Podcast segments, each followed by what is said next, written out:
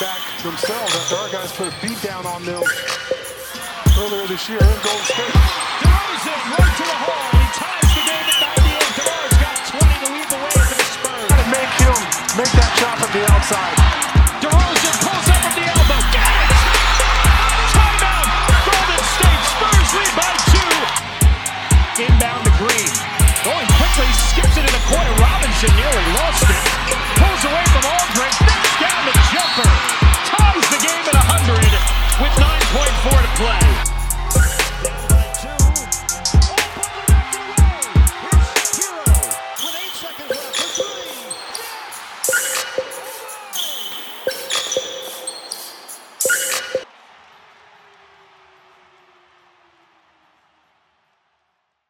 Welcome to Views from the Clutch. I go by the name of Smart Alex. I'm here with my brother from another.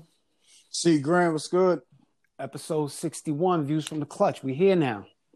Yes, sir. We here now. We are here now. We are here now. As always, big time thank you to our subscribers, listeners, and supporters. If you would like to join the wave, you can do so by leaving us a voice note on any of the podcasting platforms where we can be found. You can also send us a message directly at viewsfromtheclutch at gmail.com. You can tag us on social media via Views from the Clutch on Facebook and Instagram. And on that note, I got some attractions to make, bro. So before we even get into it, um, I think it's episode 60. We uh hypothesized as to whether or not Memphis can hold water for that eighth spot. Before we get cracking, you wanna um you wanna roll that back, or do you think it's still likely that Memphis doesn't hold it? No, I think I said I think Memphis. Well, did I say Memphis wasn't gonna hold it? Uh, I think we both kind of agreed that you know, based on the strength of schedule and New Orleans and so on and so forth, that like it's right for New Orleans to take. So I'm not going to back off of that. I still do think, with the amount of games they have left and the type of competition both teams have to face, that New Orleans has a better opportunity to keep it. But considering Memphis came out and fought like dogs against the Lakers and won, I do see that they have some resiliency and it might really go down to the wire. This might be one of those situations where we're in the final day of the season watching scores to figure out who's going to play the number one seed in the West. Um, what's going on out east, man, is just straight jambalaya. Once you get past the the Raptors and um the Raptors, who's number two right now? The Raptors, Boston. No, Raptors. The Raptors are two. It's, it's Yeah. no. It's well, I mean, the, Bo- order is not Milwaukee really relevant. It's the top three. So it's Milwaukee, Raptors, Celtics. and Celtics. Yeah, yeah, yeah. so you know once you get beyond those three guys I, I really have no idea what's going to happen i don't know if philadelphia is going to randomly figure it out i mean the odds aren't really in their favor considering both of their key players are hurt. Um, but indiana and oladipo just don't seem all the way in sync yet with this style of play that they play. I mean the other guys are looking you know as good as they always have as steady. Brogdon Myles Turner, Sabonis is having a great year, but I, I really don't know. I can't really put my finger on what's supposed to be the right energy right now, and I think that's a good thing for the NBA. The fact that everything is kind of up in the air is adding a little bit more spice and intrigue to a regular season that you know. In the past, the regular season has just been about who's going to match up and avoid the Warriors, who's going to match up to avoid LeBron. And I think this year it's it's really interesting to see where a lot of these teams are going to actually land come playoff time. Um, what else did I want to discuss? So recently, the Lakers released somebody, uh, Troy Daniels, who I'd almost forgotten was on the team, and apparently that roster spot is up in the air for the likes of a possible bringing in of Dion Waiters. Yeah, or or J.R. Smith. J.R. Smith is in the conversation now. Yeah, I think so. I think I just saw that uh maybe about an hour ago or something like that. A room, but it's rumored. I mean, I don't think they've confirmed. Uh, let me say this: the rumblings on Dion Waiters, I think, is stronger than J.R. Smith. So I was hoping that the rumblings would point them back towards possibly being able to bring DeMarcus Cousins back. But we may genuinely be in for DeMarcus Cousins not being on a roster at the end of the season when the impression was throughout most of the season that he was fighting his way to get back. Now, obviously, the odds were against him, and he's already come back from major injuries too fast on multiple occasions. Or I don't even want to say too fast, but he came back quickly, and things didn't work out well for him. So I was thinking this could be another situation where you know the only person who could really tell tell him not to throw caution to the wind is himself, because honestly, he's the person who knows his body, and if the doctors clear him medically, then you kind of got to give him that shot. But I'm just thinking maybe that a franchise may not want to invest in that risk. I don't know, man. I don't know. I definitely would like to see Boogie back on the court if he's healthy Yeah, and able to contribute. But I, I- want to see him at his best. So Yeah, uh, and the real I'm, I'm not gonna lie. The reality is, um, I don't know what team is going to necessarily pick him up and then figure out what exactly they're going to do with him. agreed. You know, because it's kind of like you don't know the health. The health is the biggest thing with Boogie. I mean, if he's not healthy, what? Why keep him on the roster? And you're just wasting the spot. Agreed. But they You know- also were facilitating his rehabilitation. And I believe he still has access to the facility. So it's not like the Lakers threw him out. Yeah, I heard something like that. That- and I, didn't- I Yeah, was he gonna- was still he got released on like a Friday and that Tuesday he was still on the Lakers facility doing his rehab. So it's not like they put him out on the curb. I just think that they say, you know, for the sake of us pushing for the postseason, what we're going to do is put our all on players that are healthy. And if the opportunity allows us to make room for you come postseason time, then we'll do so. And you know, hopefully, if that's the agreement that they have in place, it works out well for Boogie. But considering that right now they're looking to take on healthy guys, if I had to choose between J.R. Smith and um and Dion Waiters, I don't know. I think both of them have played with LeBron at one time or another, right? Yeah, yeah, def- definitely J.R. Obviously, because J.R. they won a chip together. But Dion was in Cleveland. He was a part of that backcourt when it was Kyrie, Dion, because that's where he originally got drafted. And I don't know if, yeah, because that's the return trip. And then I think somehow, some way, Dion wound up. That's when things started to spiral for him. I think he got shipped to Oklahoma City. I don't remember Yeah. how he got there, or whatever the case may be.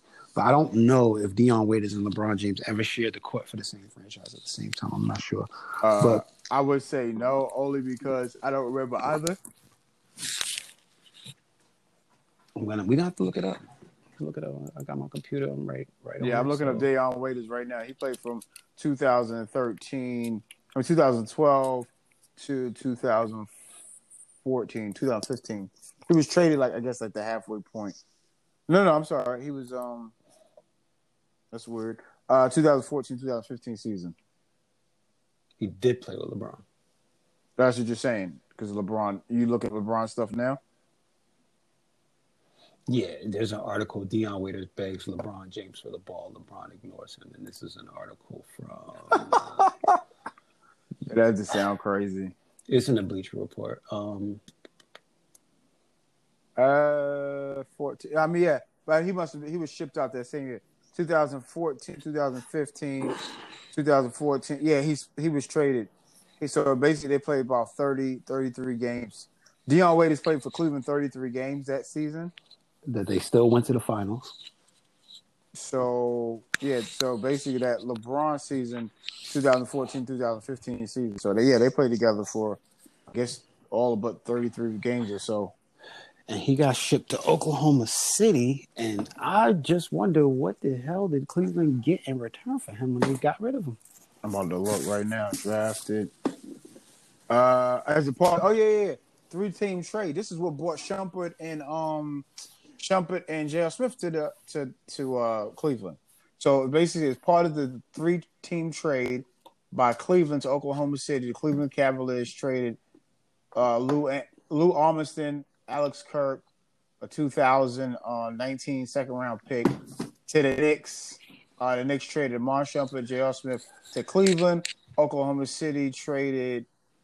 Uh, Oklahoma City got uh, first round pick, and Lance Thomas went to the Knicks. So yeah, he was um he was he got traded there. It's a part of So- three chain so- trade. So who did Oklahoma City actually send out from their roster? Oklahoma they got City. Dion Waiters, but what physical body did they send out? Sam Presti is the man. He got a 200, he got a 2019 second round pick. They just used it. They just used yeah, he it. traded. bro. A, he traded a first round pick, and they traded Lance Thomas to the Knicks. Ah, so that's how Lance Thomas found his way to New York. Yeah, I was wondering too. He was a gift from the Oklahoma City Thunder. Um, I'm just gonna say this to all the fans out there listening: if you heard your team just did business with the Oklahoma City Thunder, be very afraid. If it was a trade, be very afraid. Because Sam just seems to. now, mind you, he has whiffed on a couple of acquisitions he let Victor Oladipo go. Now, obviously, what what did he get in return for Victor Oladipo? I think he got Paul George, or mm, I don't know if that was a trade. No, it was a trade. Yeah, they had to trade him. Paul George wasn't a free agent until he re-signed with Oklahoma City. So yeah, Oladipo for for Paul George, that's fair. But long term, now the team is not a player still with that team. Yeah, because it was Sabonis and Oladipo that went to Indiana. Mm. Yeah, I don't know if Presti would have known what to do with that if he had kept um, Sabonis anyway. So everything worked out for the better for almost all the players involved. Yeah, because they had Steve Adams too. So, Yeah, so they and they stay high. They're high on Steve Adams. So I'm high on Steven Adams. I think Steven Adams is dope, man. Like I love watching him play. It's just that brute energy that you t- you know you go to the park, you see that dude six foot eight, look like he domestic violence on his girl every day, and then he get on the court and want to shoot, take crossover dribbles and be a guard. Steven Adams ain't with none of that. He want all the smoke in the paint, he all the way with it. So those guys are rare, few and far between in today's NBA. Throwback guys. He's not even from this country, so he's got a he's got a lunch pail mentality that's like kind of refreshing. So I enjoy watching him play. I think that uh he accelerated his development a lot, learning how to play with Westbrook because Westbrook is one of those in case of emergency pass guys. Now Westbrook can play make and he can create for other people. He does do that. Not taking that away from him. But there are like five or six guys every year in the league who have what I call the Iverson button. LeBron uses it every now and then, but he's just a more accurate passer, so we don't really see what's playing out. He did it a couple times last night against New Orleans. He got himself in the air, realized, hey, yo, I'm not ready for what I'm about to do. And it either became a turnover or it became a pass that got intercepted. So a lot of great players have that, but like Russell Westbrook goes to the Iverson button a lot more often than than most point guards in the league do. He'll go jumping in the air. He'll be suspended in animation, something crazy. Realize that he can't get a shot off, or if he does, it's probably going to get sent to the moon. And then he passes it to some guy who's totally unprepared, and it goes flying out of bounds, or the pass goes over their head, or something like that. That's what I call the Iverson button. But um, yeah, I don't, I, I don't see any type of workout Dion Waiters could have with the Lakers. Now, mind you, Rob Pelinka was once his agent, so maybe that's a favor. But um, I just worry for what he could possibly be bringing to the table to that team. Like, I don't know if he's a, I don't know if he's a run the offense second unit type of guy that, that, that you would want, especially with the ascension of Alex Caruso on that roster. Like Alex Caruso has proven himself to be the secret weapon. His plus minus with LeBron is the best on any of any combination on that team. Better than him and Anthony Davis, better than him with anybody else. And in contrast, the player with the worst plus minus on that team is Rajon Rondo. So the the the, the proof is in the pudding. You got to lower Rondo's court time. You got to raise Caruso's, and you probably get a better on court product. Caruso has definitely shown a lot of progress, leaps and bounds. Mind you, I get it. He's he's a guy who's in the G League, so on and so forth. But every roster needs one of those guys that come from nowhere. Like a couple years ago, nobody was ready to say Fred VanVleet is that dude. Now, talk crazy about Freddie if you want. yeah, now he about to get a bag this summer. You get what I'm saying? You know, a couple years ago, Pascal, who? Guys named Pascal don't play basketball. Siakam. So there's there's always going to be those dominant in the rough. We didn't see them coming. players who could play, and they're usually a part of every championship roster. Like you know, you you you gotta you gotta make room for a guy that wasn't always highly touted. And it's not like Caruso went to a bad school. He went to Texas A&M. It's a D1 school. He did mm-hmm. well while he was in school. He developed through the through the the Lakers G League system. So he's inbred talent, and considering how much in-house talent they had to give away or to trade just to bring Anthony Davis in, I think it's an incentive to keep a guy that you you built into your system in there. And the fact that he's flourishing and playing well, it only bodes well for them. Let's talk about Milwaukee. And have you been watching them? Do you feel they're beatable? Uh, I feel like they can get to the finals. Um, now, can they win the whole championship? Uh, I don't know. I haven't watched enough of them. I just know they're very, they're very tall, and they. I think the biggest, one of my, one of the issues I have with the um, with the Milwaukee is Eric Bledsoe. I feel like Eric Bledsoe is going to be is going to let them down, man. It just to me just doesn't doesn't strike me as a person that's going to produce in the playoffs, and I feel like he's going to be the reason why they mess up. Like just for some reason, I don't know. I just I just feel so I feel something strange about Eric Bledsoe. I just don't. He just doesn't strike me as the person that's going to get it done for them. Um, mm. But they do have the Lopez twins that are playing phenomenal. Giannis is playing obviously phenomenal. Middleton is just that he scores and he's he shoots and he's very efficient.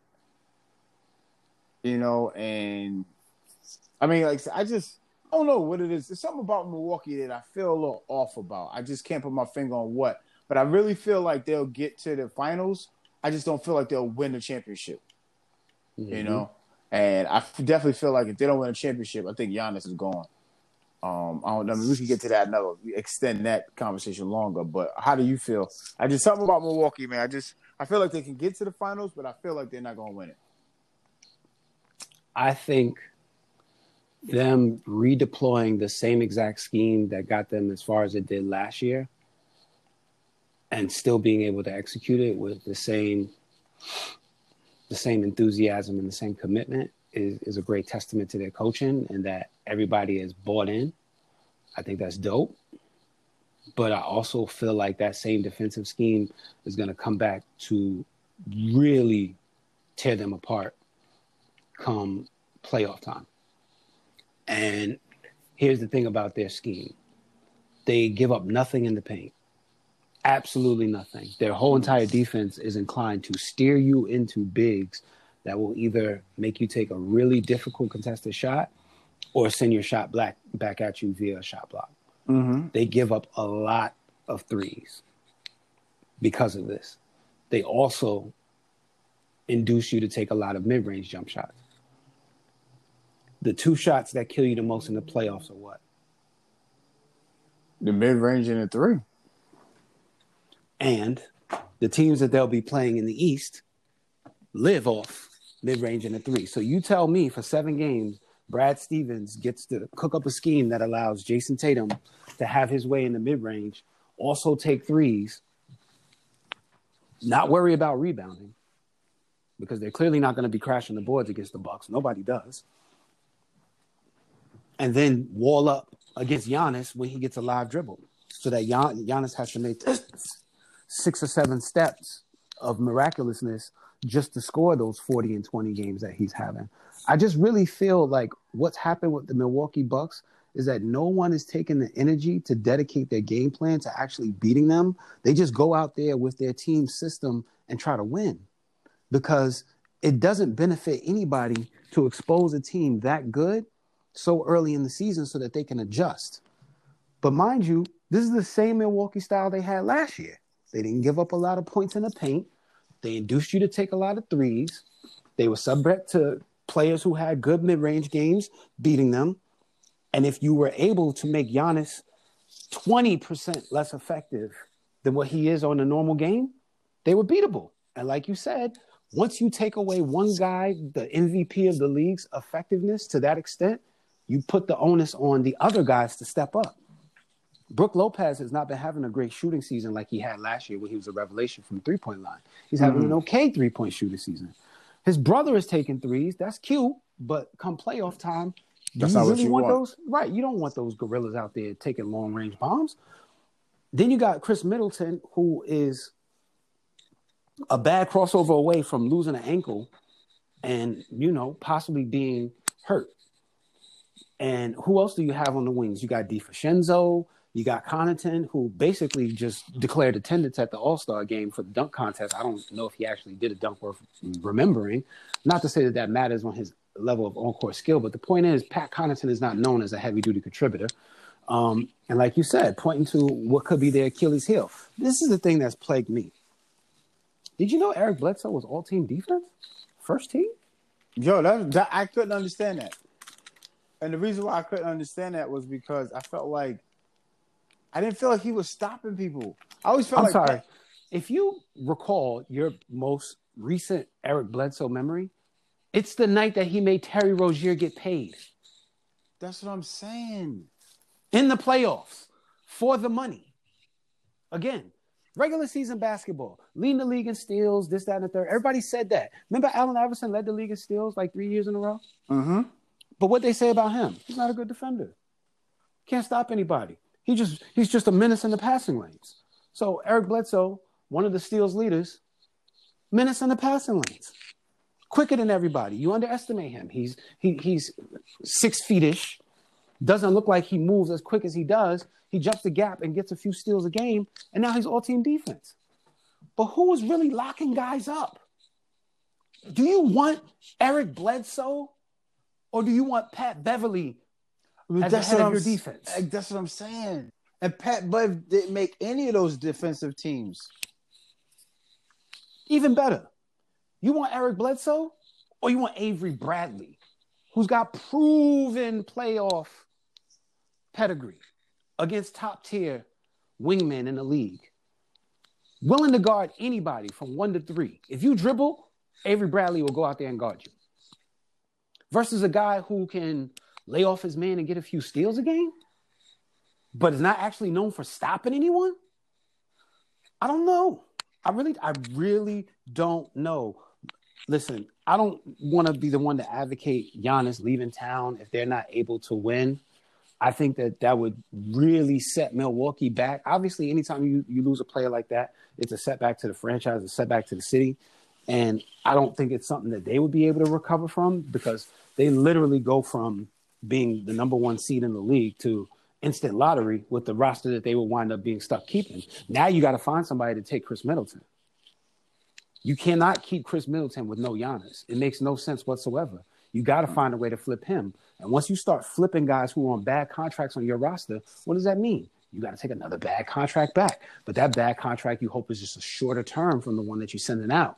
And you might have to give up a draft pick to do it. So now the assets that you need the most to rebuild, you don't even have available to you if Giannis decides to bolt town. Mm-hmm. Now, the type of character that Giannis has shown over the course of the course of his career, I find it hard to believe that he would just, you know, step out and definitely not to some of the franchises that people have pointed to. I think I don't think he's light skinned enough to go to Golden State. I just don't. Like, there's a certain level of light skin you gotta be to be like, nah, I'm gonna join them.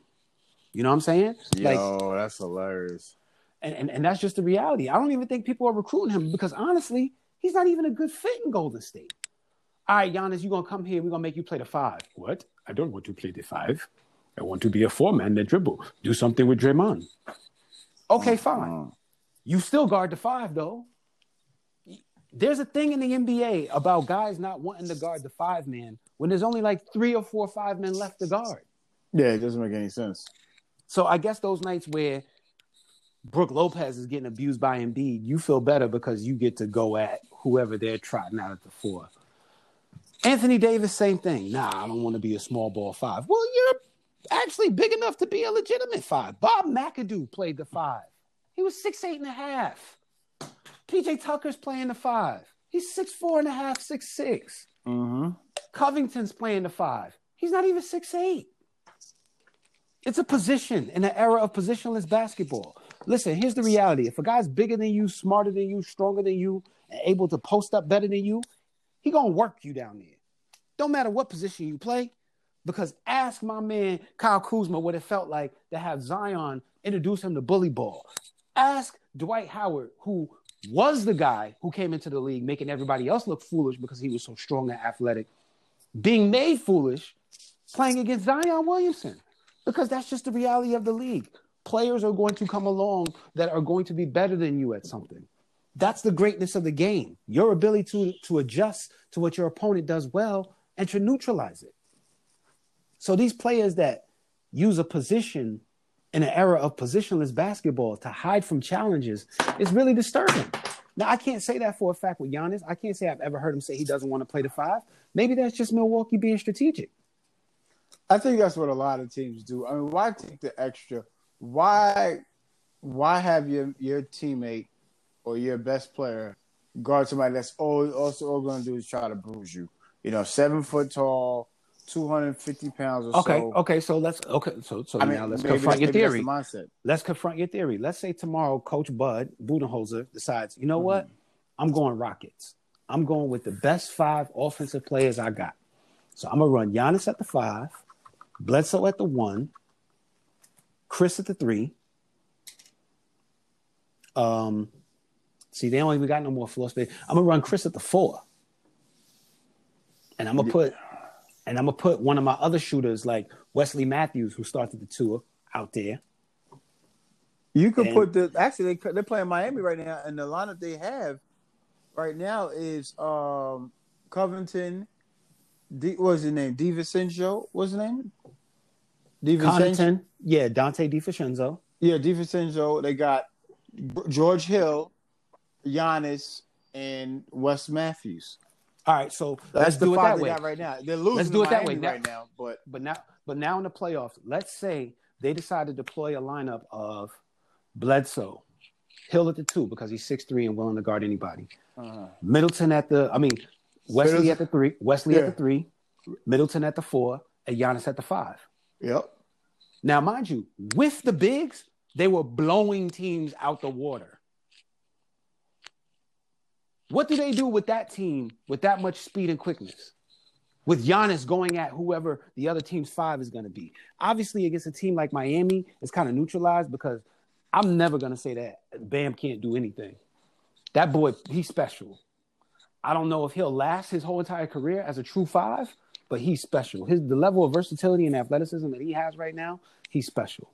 I think he's somebody who would give Giannis a problem over a seven game series if that was his matchup every night. Wait, And who's that? probably- Bam Adebayo. Oh, this this Miami game right now is pretty pretty intense. They just they just um Miami's up ninety four to seventy nine. I don't. I think it's in the third quarter or It has to be a Miami Heat home game. it is. Of course, of course. It's fourth quarter. It's actually fourth quarter. No, of course. I'm. I'm. I'm listen. Jimmy Butler is denying the the post pass, and he is diving on the floor. You know. So yeah, he's he's definitely doing what he can. Um, see, the- but that's another thing too. As I'm watching this, um, the Bucks, that's the problem with their shooters. If those guys start missing, they're they don't have a alternate game plan. Yeah, You know- like George Hill's not gonna pump fake, three dribbles, finish hard at the basket. No, Khris, and say they were Khris Middleton. But uh, now Bledsoe used to try and do that stuff back when he was trying to earn his way when he was on the Clippers, and a little bit more when he was on the Suns. But since he come to Milwaukee, I, I don't even know if I've seen him attempt a layup that wasn't a fast break. No, So, he's not getting he's past not- nobody. He's not a basket driver. Um, DiVincenzo, he gets a little kinky. I, I got to give him his credit. He's always been a little herky jerky player since he was at Villanova. Yeah, I've always yeah. liked his. I've always liked his game. Connaughton, from what I heard, he he used to be a pitcher for Notre Dame. So I even totally forgot. He went to he went to Notre Dame when my daughter did, and I don't recall ever seeing him in a basketball game. But I do know that he has like a 90 mile per hour fastball, and was eligible in the major league major league baseball draft. How's that going to help him on a basketball court, though? I don't know. Maybe he can wing an outlet pass at a speed that nobody's anticipating and get a few layups every game. Just saying. But I'm yeah, just no, trying to throw that usable skill out there because I'm definitely not going to refer back to his random dunking. Mind you, if you're not paying attention on the box out, Connaughton will dunk it on your head. I'll give him that credit. Yeah, yeah. I've seen him. I've seen him. I've seen him catch quite a few people slipping like that. And then when they look up, and you know, they see saltine crackers above them, they get a little frustrated. Like, what? How did he get up there? Yeah, I need him tested, just like Bradley Beal got tested, man. you heard about that, right? Mm-hmm. Bradley Beal Yeah, dropped yeah. back to back, and then they immediately was like, "We're gonna need a sample. Come piss in this cup." Exactly. And then he finished the, the third game with 30. 'Cause They were, they were running boxing ones on him. Yeah, It's crazy. Wait. But no, just- like I said, as I'm watching this Milwaukee game, like I said, if the jump shots are not falling, because at some point you're gonna you're gonna you're gonna collapse your um, defense to help with Giannis on his drives. And if that Milwaukee team is not hitting their jump shots when he kicks it out, they're in a, they're in a world of trouble. And mind you, oh my God, Dragic just absolutely took George Hill out.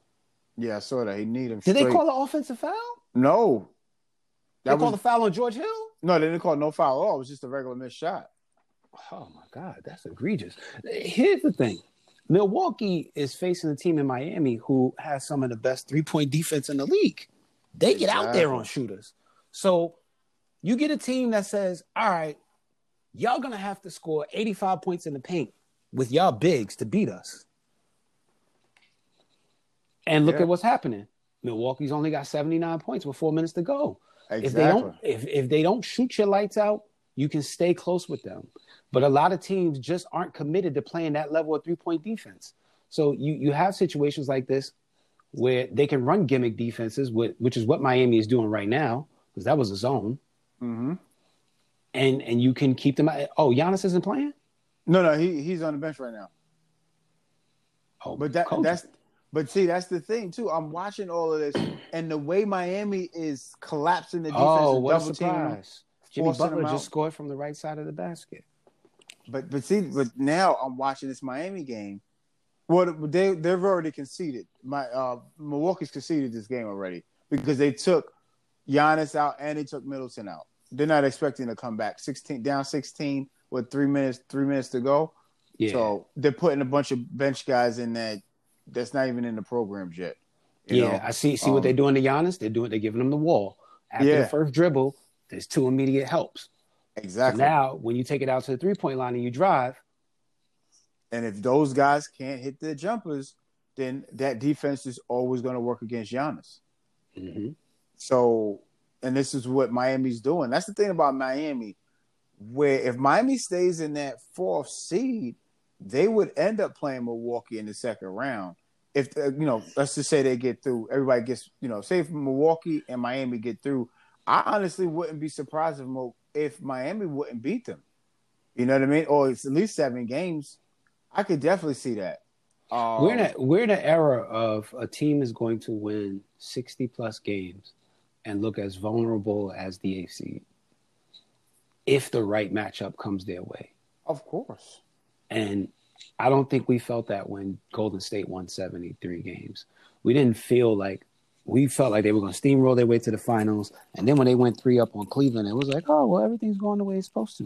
Mhm. And then, and then, you know, Draymond and the meltdown happened. But Yeah, long story yeah. short, the point being, I, I, I just don't see that luster on them that you would normally be used to seeing on teams who sometimes finish the regular season with lesser wins than what Milwaukee's going to have. Like this is a dominant historical level regular season that they're having, Mhm. but it's not a dominant historical level team that we're watching do it. And, and that's Exactly. fright- and, and that's frightening because this goes back to the indictment that some fans have on the regular season. When a team like Milwaukee doesn't make it to the finals, doesn't that help invalidate the regular season to some extent? They won all these games and they can't even prove that they're the number one team in their conference. Mhm. And they and they will have done it two years in a row if they don't get to the, the Eastern Conference Finals. That's that's scary. That's a scary sentiment. And then it's a further indictment on Coach Budenholzer. Because yeah, you coached up Atlanta and got them to have, you know, one of the best seasons they had in a long time, and then they flamed out. Now y'all flamed out to LeBron. So, you know, everybody who loses to LeBron gets a pass, except for Dwane uh-huh. Casey. But now there's no LeBron in your conference. You lost to Kawhi last year. Okay, fair excuse. obviously one of the most, you know, one of the best players in the league, having one of the best postseasons that have been had in a long time. Fine. This year, what's your excuse going to be? You're not going to have one. Heads are going to roll. Heads are going to roll. If Milwaukee does not make it to the finals, somebody has to get fired. Mm-hmm. And you probably can't fire somebody until you get a yes or no on what Giannis is going to do with his extension. Exactly. Because they're gonna because they're gonna ask him, and I don't even think his extension is up after when is his No, extension available? no, he's, he's a- available to sign it this summer. Okay. So yeah, they're on the clock. that's what that's what everybody was saying. Is like, okay, there could be a chance that he could um be out because if that doesn't work out for him, he's um, he's done. Milwaukee, yeah, uh, Milwaukee's in trouble. But I'm, I'm like I said, as I'm watching this game, like I said, again, granted, the Knicks beat beat the Houston Rockets. Thank God for that because the Knicks was up by 21 and they only ended up winning the game by two because Russell Westbrook missed a uh, free throw sh- a free throw uh, shot shot at the free throw line. I rolled out at the buzzer. So Mm. you know. But again, um, the thing with Milwaukee, as I'm continuing to watch this game and it's- they're showing some of the replays, yeah, Mo- Mo- if those jump shooters can't hit, they're gonna be in for a long series. And I don't know, I don't see, you know, it's it's these guys with the playoffs time come. It- the playoffs crank up another notch, and Milwaukee doesn't have Giannis is to me is the only dog on that team. Where a team like Miami, all these guys are scrappers. You know what I mean? Like everybody Mhm. wants. It's that Jimmy Butler effect. Like Jimmy. Where's Butler Tyler fi- Herro? Is he hurt? I think he's still hurt. I thought he. I thought he. I never knew when he got hurt. I thought he messed up a hamstring. I thought they said a couple weeks ago, like before the All Star break. Nah, I hadn't seen him before that. It just seems like Oh, I thought Duncan. that, wow. I felt like Duncan Robinson just was like, "Yo, listen, I'm gonna be the token white boy. You just gonna have to relax, young boy.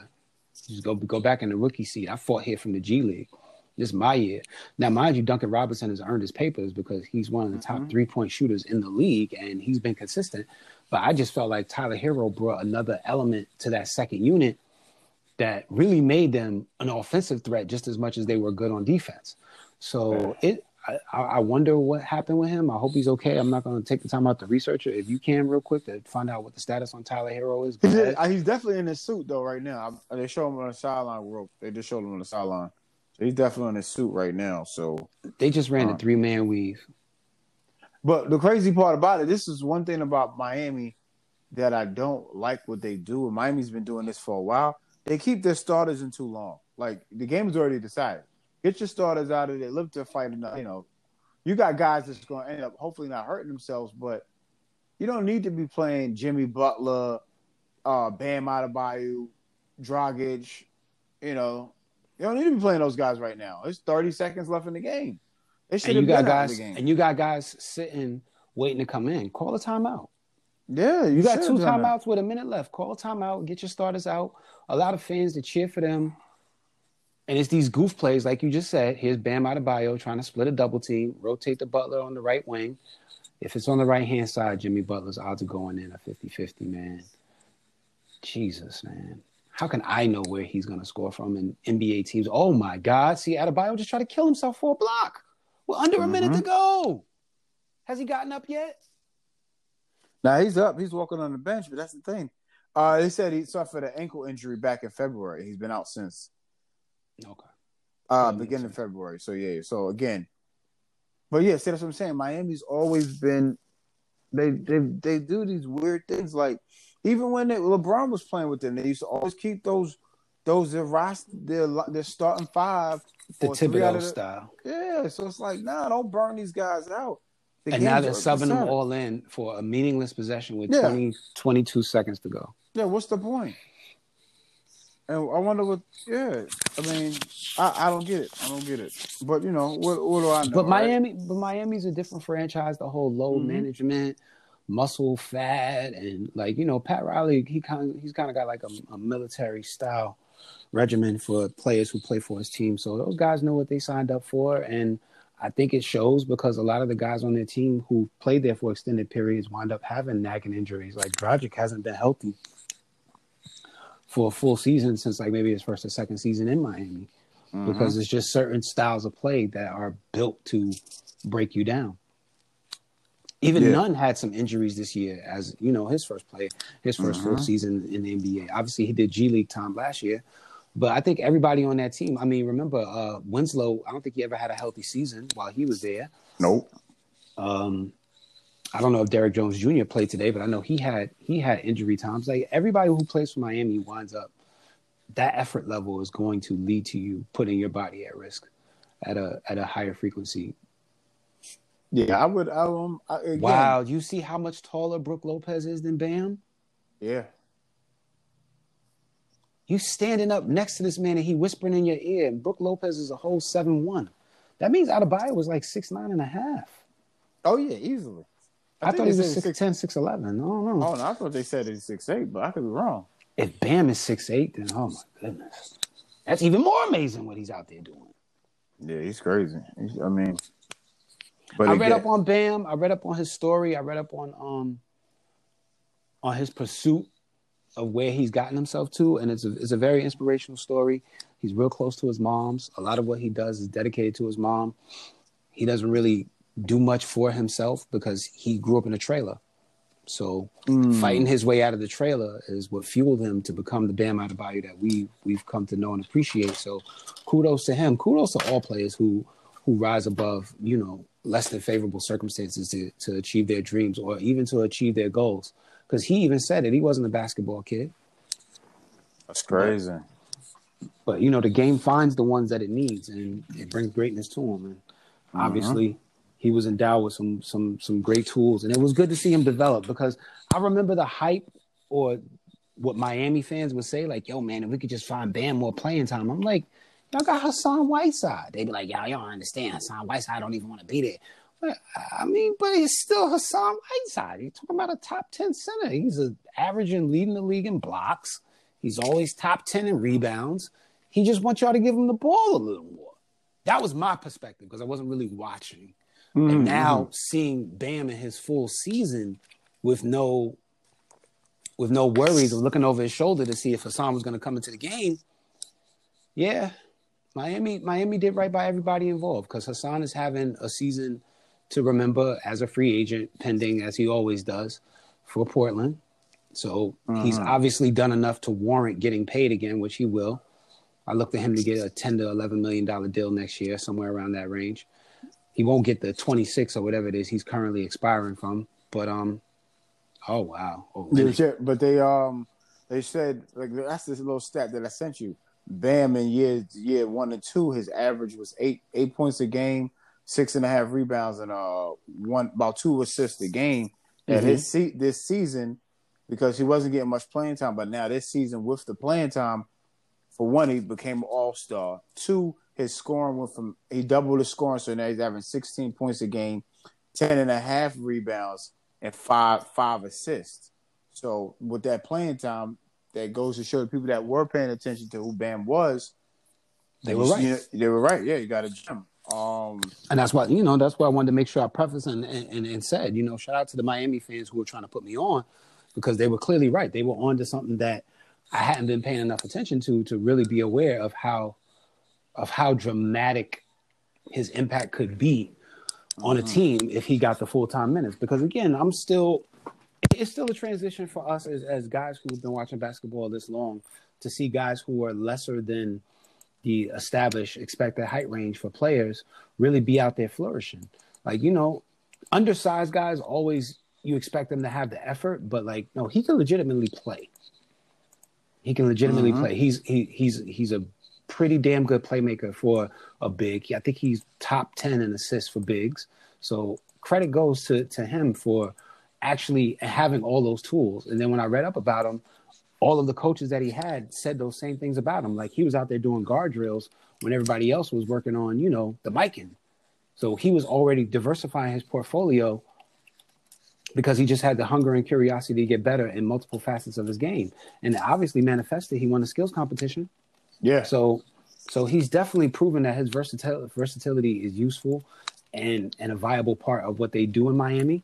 I think it takes a lot of pressure off of guys like Jimmy Butler and, and other players on the team that have a big who you can outlet it to and they can bring the floor bring the ball up the floor knowing that their guy probably can't guard them correctly. So True. he, so he, you know, he's definitely, and I think that he'll inspire another wave.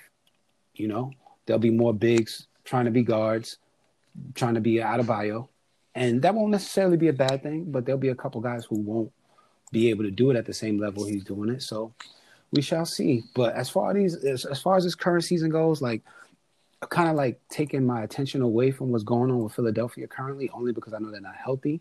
I know they fought like warriors to lose a close game recently. So Yeah, but, but big up to um Shake Milton, who's Yeah, a former, for his- former um, historic streak of 13 straight three pointers in but it's a not la- span of a couple of games, right? He did it over a three game span. Um, I think it, yeah, I'm not too sure. I think it was It was a three, three game span but he hadn't missed a three at all. but the dude against the Clippers, and this was this was um the, their last game. So you scored 39, and he he was the reason why at one point that the 76ers were and still in the game. I Mhm. mean, he, if I'm and they didn't lose the game, and they didn't lose the game like in a blood. I think it was like 136 to 130. Like it was a close yeah, game. yeah. Like oh, it was, oh, it was close the whole game. I watched most of it, and they were talking about this cat. They, he only missed six shots, so eh. he was 14 for 20, and he scored 39. So are we saying that Philadelphia may have a shooter? Yo, the way he was going off, he was seven for nine from three. And but I'm saying, but what Phil, what this do, does do is it creates that confidence in a guy like that that he can step up and be a possible X factor. You know, because sometimes the playoffs is, I mean, the NBA getting to this level, it's about maintaining your confidence. You know, mm-hmm. so if you got a guy like that that is an unknown that has a bunch of confidence now, is playing with that confidence and that freedom that's dangerous to have because when th- he's Because the sky's the limit. exactly, and then also if things aren't going right, he's going to try to create something because he's been put in those situations and he's shown you that he can. So we'll see what happens, um, you know, as the games go by. But this this could be a situation where it's a, you know, what he's not might not get thirty nine again, but he might get you sixteen. You know, And that might you- be and that and that 16 of floor spacing it might be all you need. Philadelphia cannot afford to let another quality shooter escape their grasp, escape their roster. And if these injuries have allowed Brett Brown to see the type of players he needs to deploy, listen, there's nothing wrong with Tobias Harris and Al Horford being guys number six and seven on your roster. Because if that means that Embiid and Simmons get the floor spacing they need to be dominant, then you definitely do it. There's nothing wrong with closing the game out with your best five players, but opening the game with the best five players who give you an opportunity to play good basketball. And I think that's what Philadelphia has got to figure out in short order. Who are the five guys we can put out there and play a level of basketball that makes us hard to guard?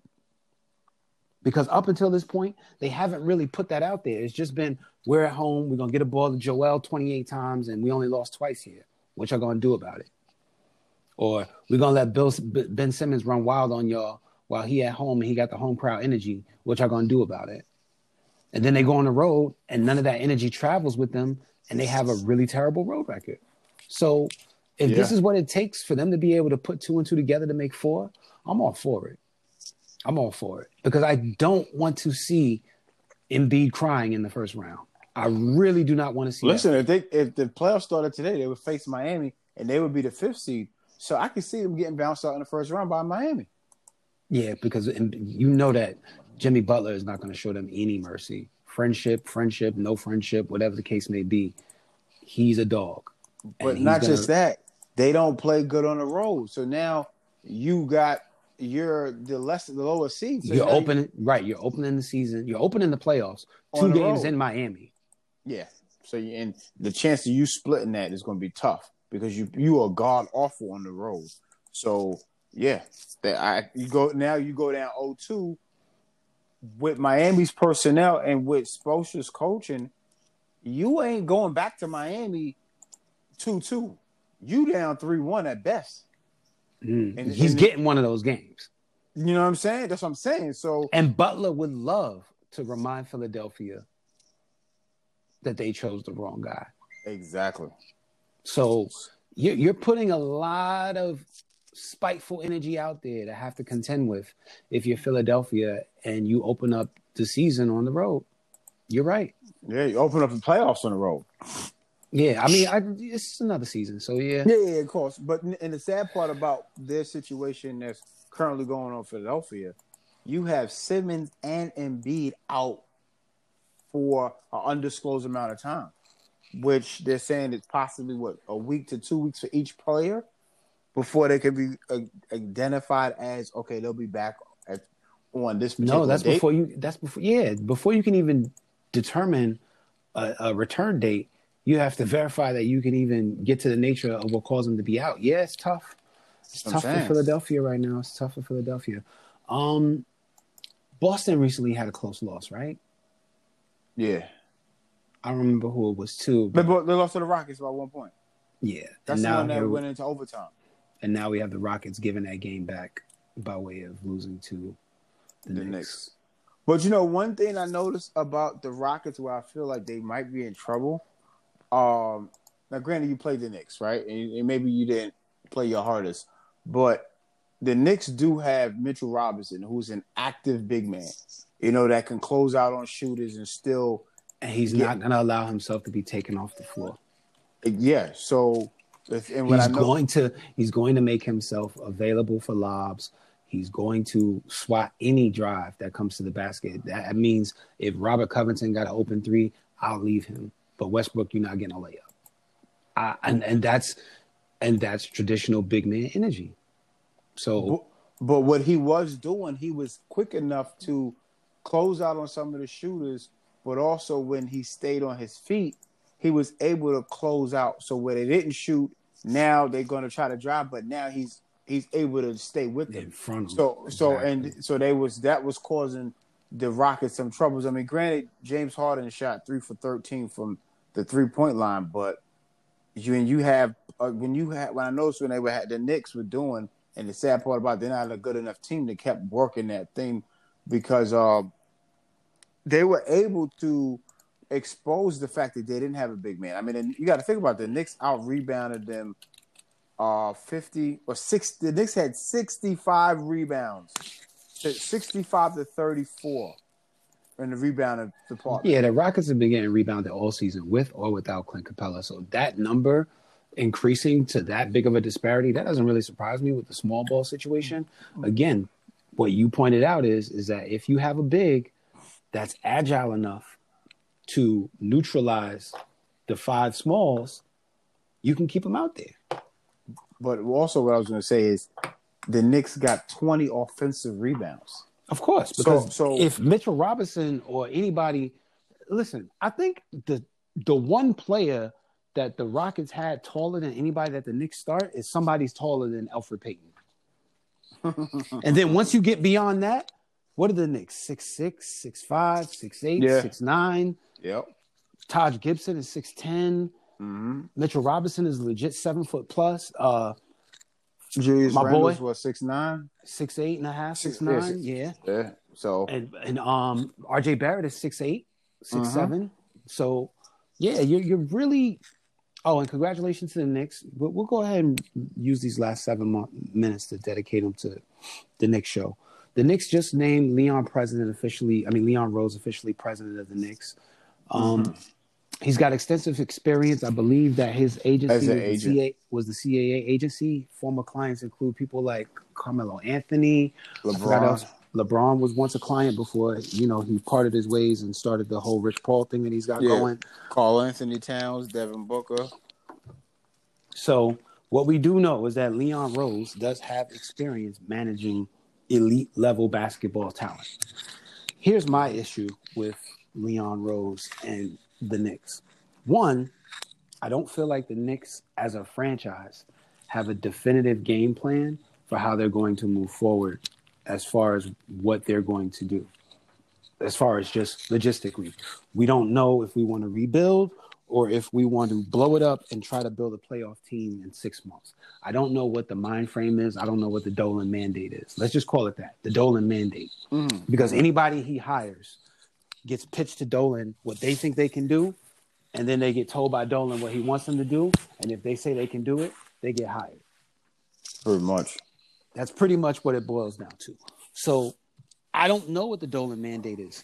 I think it's pretty clear what we know Dolan cares about most, which is the fact that under his under his ownership, the Knicks are the most valuable franchise in all of sports. Mm-hmm. Three billion? You showed me? No, four, four, almost five. Four, four almost five billion dollar franchise. So I think the first imperative is going to be to put a product out there that's going to continue to allow him to see a return on his investment. The one last investment he truly has, because so much of the the Dolan empire has been sold off. Cablevision got sold off years ago. Um, I think they still hold Madison Square Garden. They're in a big time lawsuit situation with Steve Ballmer out in L.A. Are you aware of that? Did Yeah, you know they- that? Did you they- know that James Dolan owns the Great Western Forum? Yeah, yeah, yeah, yeah, yeah, big time. But that's what they're trying to do. Ballmer is right now. They're saying that he's uh, the the talks have reopened, but then him trying to buy the forum because he wants the the Clippers to to leave the Staples Center. Correct. The Staples Center lease expires, I believe, 2023 for the Clippers. So they have an option to opt out if they have a better situation and not renew the lease. When your owner is arguably one of the richest men in the world, which is what Ballmer is, I can't mm-hmm. blame him for wanting to centralize everything about the team that he now owns into all team owned facilities. So he wants them to have their own practice place. He doesn't want them to be the third tenant in the Staples Center because technically, as far as he's concerned, their scheduling priority gets bumped around what the Lakers are doing and also the LA Kings, the Yeah, hockey team. So exactly. when so franchises that are already getting preference on, on a building that you also pay to, to to use and sublet your profits to, Yeah, you you want more control over that that that that incoming profit. It's understandable. Golden State did the same thing. They didn't have a situation that they liked at Oracle, so they went and built the Chase Center. Mm. It's it's it's a part of how big business in in franchise sports works. I get it.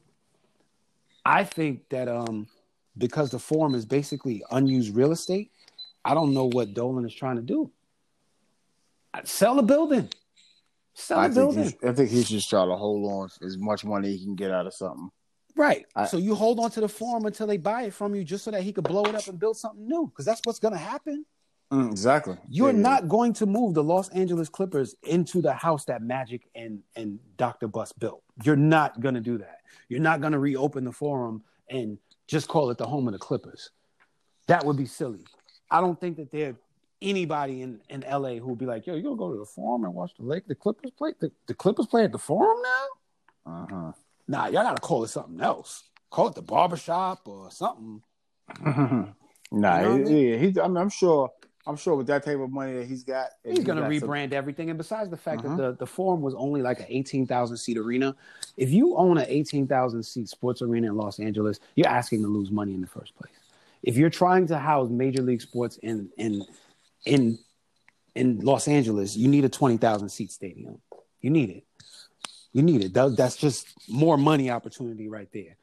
You could say, "Oh, I could charge more for the tickets." They're still the Clippers. So you have to be able to service those fans who you can get fickle that are gonna wait on NBA.com for reseller tickets and then show up when they can get to go to a Clippers game for thirty dollars when nobody's paying attention.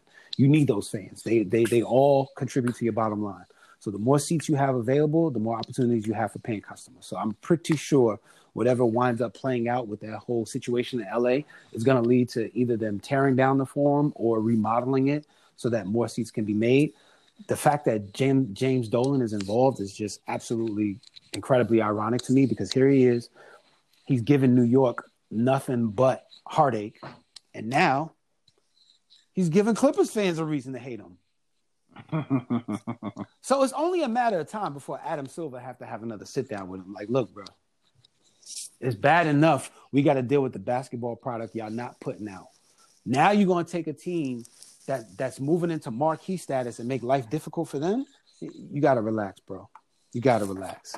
So these are the times where I think Adam Silver and his commissionership are going to get tested because it's not going to be something that we read about. It's just going to be the temperature changed and all of a sudden people were able to find an amicable settlement, blah, blah, blah, blah, blah.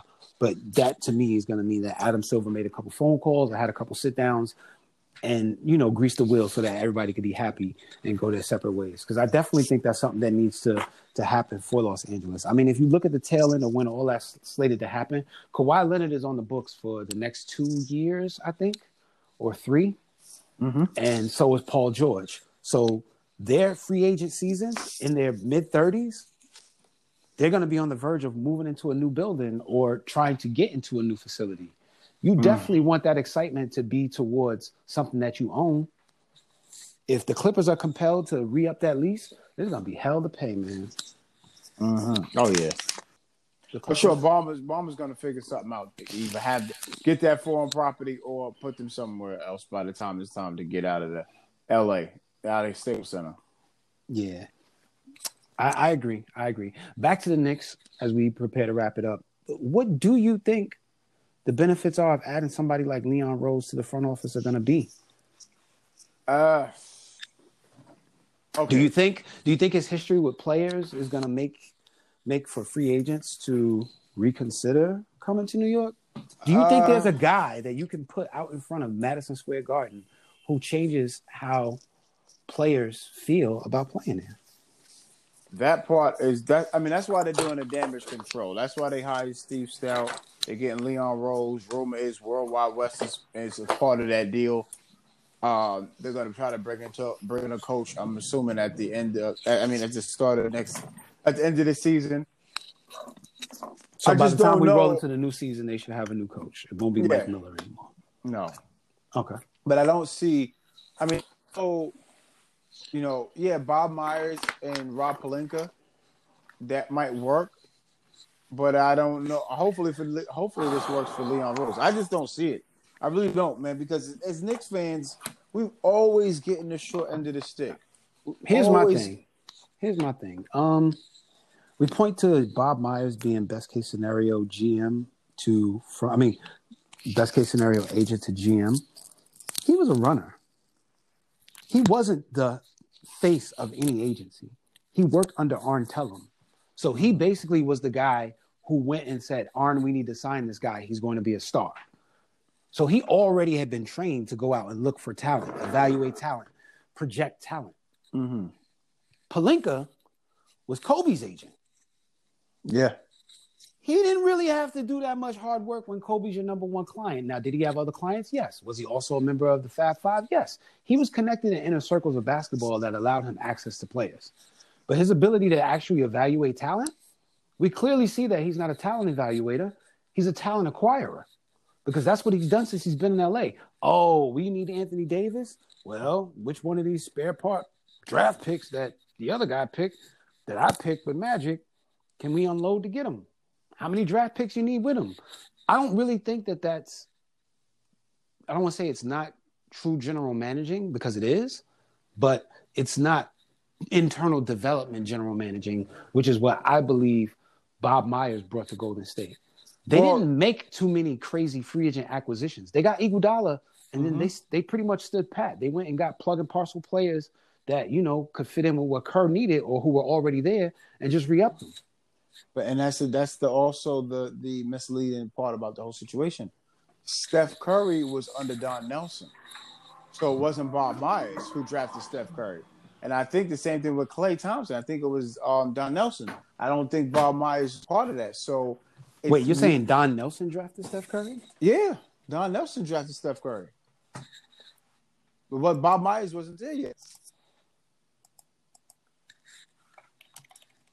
So with the, with the, with that being said, when we don't know for sure what Bob Myers can do because those players are already in position.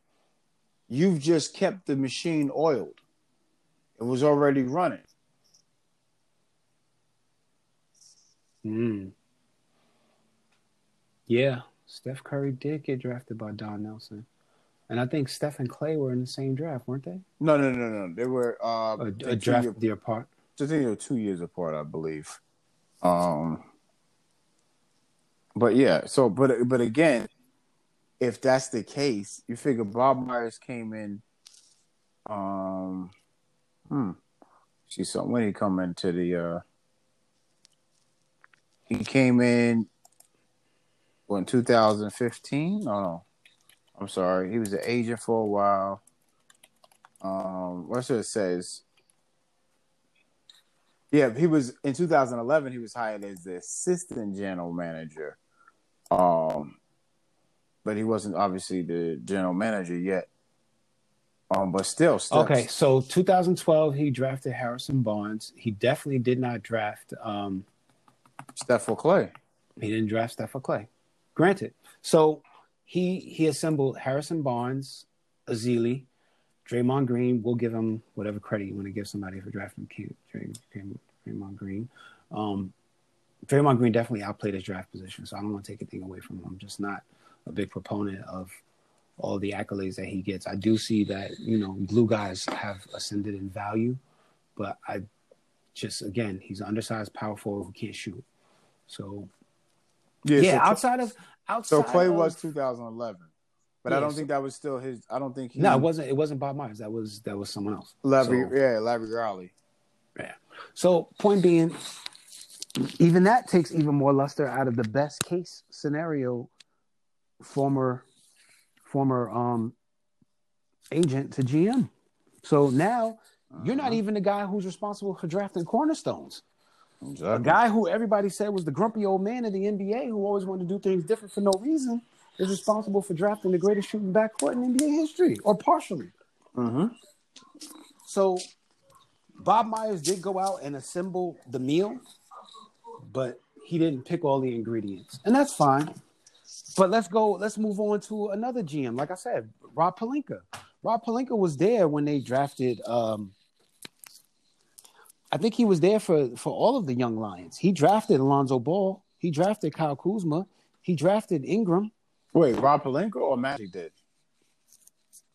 They did it together. Okay, okay, well, um, okay, okay. But So I mean, I- he wasn't the he wasn't the name that said, "Oh, Rob drafted these guys." That's what I'm. Nah, because okay. Magic was always willing to go out and be at the press, the press conference. Remember when Yes, when yeah. when they introduced Lonzo Ball, Magic went out and gave the ultimate salesman pitch. Like this guy remind me of me. That's what he said, Alonzo Ball. Ball. We all looked Yeah, at him yeah, like yeah, he was crazy. Like, bro, Magic, relax. Definitely. We know you got them super anti HIV drugs in your blood, but that don't mean you got to talk like this. Relax. I Relax. see. You know, I'm and I'm a Lakers fan, and I'm telling you, when he was saying stuff like that, I would be like, yo, bro, come on, man. There's a certain level of sports where honesty is the best policy. He's a really good kid. I think he's going to turn out to be a franchise point guard. That would have been fair. Could have stopped right there. But you put that Uh-huh. expectation that he remind me of me,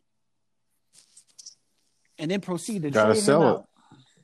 To who? You don't need to sell that. It's the Lakers. That's the thing that, that that's the thing that puzzles me. There's certain franchises where I understand you have to oversell because you need more season ticket buys. The Lakers is an automatic ticket punch. Listen, the Knicks sell out Madison Square Garden in season ticket buys every year. Do the fans mm-hmm. wind up showing up after the year goes bad? They tend to make the seats more available because a lot of those season ticket holders don't show up and they go on the resale market. Granted, but the Knicks sell. There are just certain franchises where it's gonna happen for them. Lakers, Knicks, now the Warriors currently because of the the state of their franchise. Even Chicago, who's not having the greatest the greatest run with their players and and, and their franchise right now. They're still selling out. They're franchises that are basketball cities. The team is not going to bet Utah. You get what I'm saying? Those teams mm-hmm. are, are going to always fill a healthy home crowd. Oklahoma City, those teams are going to fill a healthy home crowd. Now, is it going to be the biggest crowd? Maybe not necessarily in some of these smaller markets, but if you know your season ticket base is there, you don't have to up oversell them. And I think that if you get drafted to play for the Lakers, you've already got enough. You already got enough a big a big enough target on your head that somebody like Magic Johnson don't need to put that on your head to make it even tougher for you. Mm-hmm. But again, this all traces back to them hiring and deciding to go with Leon Rose, who is familiar with, you know, player movement, player empowerment, talking to players, understanding what their wants and needs are, how to make them comfortable. I do believe that he'll be able to confidently speak to players and put them in a position to succeed. But will he be able to get the right combination? Is what I'm concerned for. What is the basketball mentality? Who are the assets that the New York Knicks are going to be inclined to keep? Are we looking at a situation where we're waiting for the first big name guy to say, "Hey, I want to come play for the Knicks," so that y'all could trade three of the young lions away just to get him, like the Lakers did Anthony Davis? Is that is that what y'all hoping to emulate? Build up enough mm-hmm. equity in the young guys so that you can flip them for one big player? I don't know. Yeah, because the Knicks have what seven draft picks within the next three years. Because so, I I really don't know. Like I said, this I, I'm as a Knicks fan, I'm hoping this Leon Rose thing is in a good Okay. thing. I mean, he's already said that he wanted to be behind the scenes. They didn't even disclose the terms of his deal, so um, we'll Which see they what never happens. do. Here- here's I mean, here's well, my Phil question Jack- to you. When Phil Jackson got Oh signed, that was yeah, he, because Phil Jackson don't allow anybody to not report his money. You're Yeah, gonna yeah. know he's you're gonna know he's the sixty million dollar man, whether you like to or not. He would have farted and got that out. One way or another, you were gonna hear five years, sixty million. But anyway, long story short, back to um what we're discussing with Leon Rose. Here's my thing: it's 2020.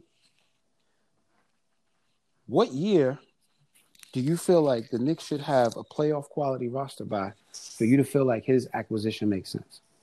Without thinking about who he has to go get, what time frame, what window do you give him to push the Knicks from where they currently are, which is one of the five worst teams record wise in the league, to regularly contending for a playoff spot? Not even contending for a championship, contending for a playoff spot. How much of a time frame do you believe Leon Win- Leon Rose deserves? uh, two to three years. So you are saying that as of right now, in 2020, if Leon Rose produces two more seasons of futility, but by 2023, the 22-23 season or whatever the case may be, that if the Knicks are playoff bound, it'll all be worth it. I think so because you got to figure the Knicks in the last seven years haven't made the playoffs. Agreed. I, listen, I'm just trying to get your perspective as a Knicks fan as to Mm-hmm. what you consider to be tolerable. I'm gauging the temperature for what New Yeah. Yorkers and New York Knicks fans are really willing to accept. Well, because y'all have I'm- been on I'm- record saying y'all are okay with rebuilding. Rebuilding is fine. It's been said for the past three years. Yeah, I think rebuilding makes sense when you're rebuilding the right way, when you're grabbing the draft picks and you're building these draft guys up. Obviously, everybody was upset about the Porzingis move because you see the gaping hole of not having a a bona fide All Star. You, You lost know? 10 wins. You lost 10 wins losing Porzingis. 10 wins. That's big. 10 wins in a team that wasn't going to the playoffs. So with Porzingis, you win 33 games. Now without him, you're going to place to win what, 23? But again, that 33 wins the way this the way the uh, bottom half of the, the AFC is might be able to sneak in there. That So you Brook- sneak in, so you sneak into the playoffs to not get a lottery pick to get escorted out of the playoffs No, in four let- games like Orlando. But but let's but listen, the Knicks not making the playoffs. Making the playoffs is a big step. The, but the, also you got to remember this: by Porzingis staying, you never know how the free agent market goes. Obviously, I don't think you still would have got the top tier people, but you maybe have been able to get some other shooters or other players. Plus, you wouldn't have made to get 15 power forwards. Agreed. had to do that. Agreed. I mean, Agreed. There's a domino effect to all the decisions that the, that the Knicks have made. So- I just don't feel, and having lived here and watched them since you know the end of the last playoff era with Stoudemire and Carmelo, that the Knicks have ever given themselves a true opportunity to build around their best players and actually generate. Uh-huh. Once Melo was out of the picture, a full fledged roster of guys that you could say, hey, one through 10, I know what these guys should be bringing to the table and they should be helping us get to the playoffs. Now, as they currently sit with the talent that they have, a lot of which I do like, some of which you don't like, mm-hmm. I think there are certain guys that you have to invest in and then allow all the other moving parts to go their separate ways. You've got to get uh-huh. Bobby Portis off the roster. You've got to get him off the roster. He serves no benefit, and he's an asset that could be flipped on on a team that's looking for a, a big that could score off the bench. So you guys holding on to him as long as you did didn't make any sense to me. I definitely felt like that was a punch that should have been made. Y'all made the punch on on on the Morris brother. I thought that that was that was. I mean, I don't know what y'all actually got for him, but it made sense to to, to get to move him got, out of the way. Well, they got Mo Harkless in the second round pick, I think. Okay, so y'all got a guy who's not coming back in Mo Harkless, who's from New York, and a pick. Cool, pick is good. Uh, after paying for a guy that you really only had for an extended one year deal, I can't be mad with you getting a pick out of it because technically only getting Mo Harkless would have been fair trade. You traded a power forward for a small forward, power forward. That would have been equity. Cool. You got to move off of um, one of your guards has to get moved. I don't know Den- which one. I don't Dennis know which one's Jr. going to be. Gotta go. Okay, so He's not even in the rotation, and when he is, he still can't. He just still looks like he doesn't resemble. He still looks look like he's he's um going back. does it look like it looked like he got fat? I wanted to speak on that. It looked like he gained weight, but I, anyway, I haven't seen him do anything highlight real worthy, which is what I used to tune into him for. So Mhm. I don't know if he's still. But that's what I'm saying. I think he went backwards. and that's possible in New York. It's possible. I mean, ha- have you seen RJ Barrett actually make any statistical or player growth? It just came out two weeks ago that RJ Barrett is actually right-handed which is crazy. And he out said, of his own mouth. Yeah. I, By the way, that- I'm a better shooter right-handed, but I just feel comfortable shooting it a way that I'm not good at. crazy. You, I thought RJ was Shut- media ready for New York. Shut his mic off.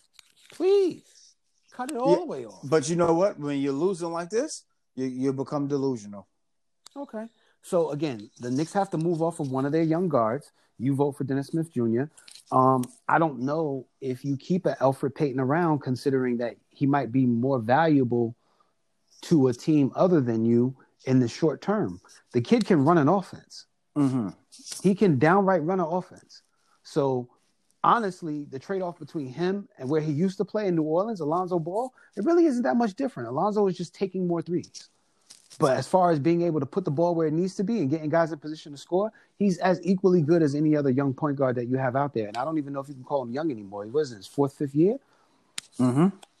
Okay, so you have to move off of one of those guards. I'm high on Frank because of his versatility and height, Mm-hmm. and and the fact that now he's getting playing time. He has his moments where he's starting to show it. So I think that you keep Frank. Um, I don't know what you do with Trier. I like him, but you might be able to shine him up and flip him for an asset. So maybe you, you move off Trier. I think you also probably with what you're doing with RJ Barrett, you might have to let Kevin Knox go. That's what I was saying. And I like Kevin Knox. Yeah, but he he's he's going backwards. Again, me evaluating their progress with, while they're wearing the New York Knicks uniform is not fair to them. I don't think it's fair to any player to evaluate their progress in the New York Knicks system, knowing that the New York Knicks are Jabberwocky from the top down. How do you expect players to perform at their best when they're not even being managed by something close to the best? When you had a good coach, they were regressing, and that was with the brother that they let go. Now you have a replacement coach and they're leveling off, kind of playing close to 500 ball, but you're still not seeing any progress from the players.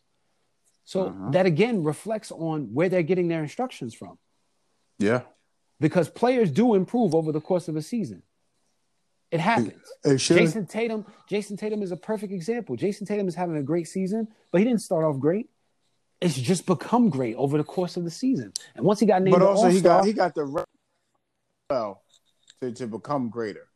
Right. know? He got the reps in all in the same season because he wasn't getting those same reps last year. He got the reps back this year, got comfortable with those reps this year, and ascended this year. Mhm. Now, can you expect a rookie like RJ Barrett to ascend in a rookie season? No. Rookies tend to get to show off what they're good at, and coaches get to tend to start adding things to their development. Like nobody's forcing or expecting Zion to shoot jump shots. The guy's averaging 20 plus a game without doing anything other than what he's been doing since he was on YouTube. Literally. Oh yeah, yeah, yeah. He's literally the same exact guy he was on YouTube in the NBA. And now all these players who are not used to dealing with somebody that small, that strong, are getting made to look like baby food. As his career progresses, year two is going to be important. Now, does mm-hmm. he have moves? Because he's getting exposed when they trap him. So now he's got to learn counter moves. And now he's got to learn other ways to be just as effective as he already is because people are starting to take away some of his tendencies, even with the short amount of time. He's only played, what, 15, 16 games total? But teams have already effectively started to scout and shift their defensive mindset to take away the things that they know he's easily good at. The Knicks don't have anybody in position that's even pushing these guys upward. The things that Kevin Knox were good at, that he were good at in college, he's still good at now. But like you said, he's not going to get the reps when he's got it. He can't play small and get to play with play with Uh-uh. because when you got Randle on the court, you usually got Taj Gibson and um and um Tallman Mitchell. on Mr. Robinson, yeah. So now when one of those one of those three forwards come out of the game, then you slide Knox in. And Knox is six eight, six nine, which means he could play small ball four and a big 3 Mm-hmm. And again, I said this 20 games ago. The Knicks post All Star game need to trot out their young players and let them figure it out. This disgusting attempt at winning games is counterproductive. And I think that if the Knicks have any sense left with the remainder of the season, you you you, punt. You stick your young guys out there and you give them an opportunity to, to, to, to swim or drown. And you don't worry about the veterans. The veterans know what it is. They've been in this situation before. Maybe you let Randolph play, but I mean Randle play because Randle is your money guy. You're investing in him for another year. You let him be the leader. But you need to stick those young guys out there and, and again, sink or swim. So that you go into the offseason, Leon Rose, with a clear understanding of what players are dogs and what players are just here. Pretty much. But on that note, we're going to bring episode 61 to a close. As always, we appreciate all the support, subscribers, comments, feedback. If you would like to join that movement, you could do so by leaving us a voice note on any of the podcasting platforms where we are hosted. You can also leave us a message directly via Gmail at viewsfromtheclutch at gmail.com. You can tag us on social media at Views from the Clutch on Facebook and Instagram. And on that note, we'll say peace. Peace.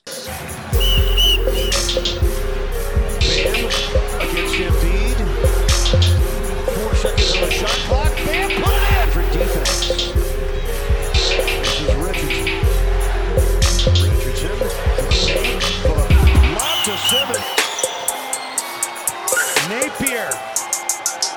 Gorgie out of the corner. Yes, sir! Hard to guard. Dinwiddie kicks it out.